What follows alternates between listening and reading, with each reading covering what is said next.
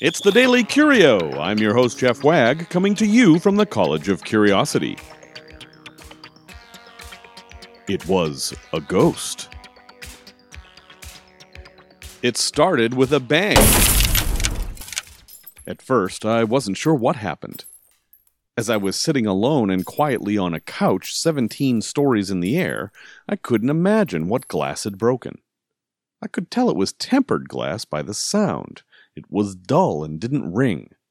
But the only tempered glass I could think of was the sliding glass door. Did a bird slam into it? Was someone shooting at it? Without moving, I examined the doors and could see no evidence that they had shattered. In fact, despite the noise, I couldn't see broken glass anywhere. And then I took a closer look at the pinball machine. Welcome to the Theater of Magic. There were small diamonds of broken glass all around it. But it wasn't the glass covering the playfield that was broken, it was the glass where the score is displayed.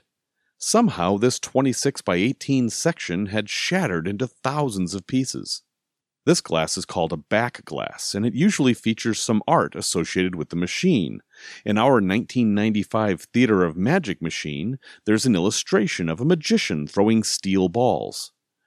But why had the glass shattered? My first thought was that something had hit the glass. But I was in a sealed room, alone. Though there were three parakeets in there, they were safely in their cage 15 feet from the pinball machine.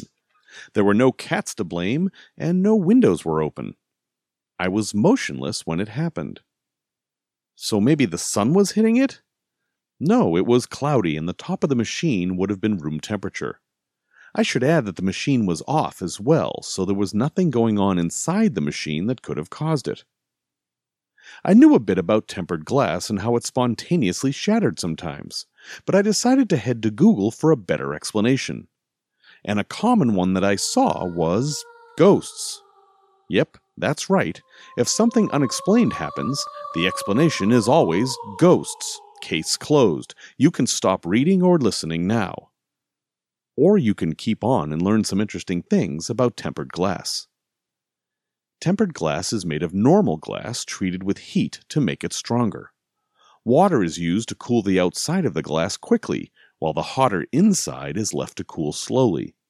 This creates tension in the glass, and that tension gives the glass strength against blunt impacts. If you were to take a baseball bat to a sliding glass door, you might be surprised how hard it is to break. As a bonus, when tempered glass does break, it forms tiny pieces, making it much less dangerous. But there's a problem. Because the glass is under tension, it can spontaneously shatter. A small scratch or chip near the edge, where the tension is most easily released, can cause the glass to shatter in spectacular fashion. There can be as much as 10,000 psi stored in a sheet of window glass, and when it breaks, it does so at speeds up to 14 times the speed of sound.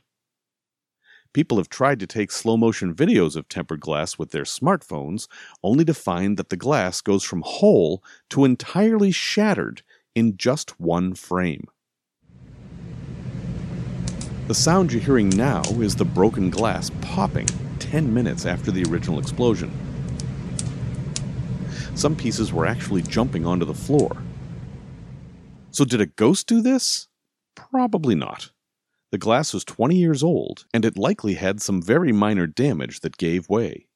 A minuscule crack could have been spreading until it finally attained the geometry necessary to release all that pressure.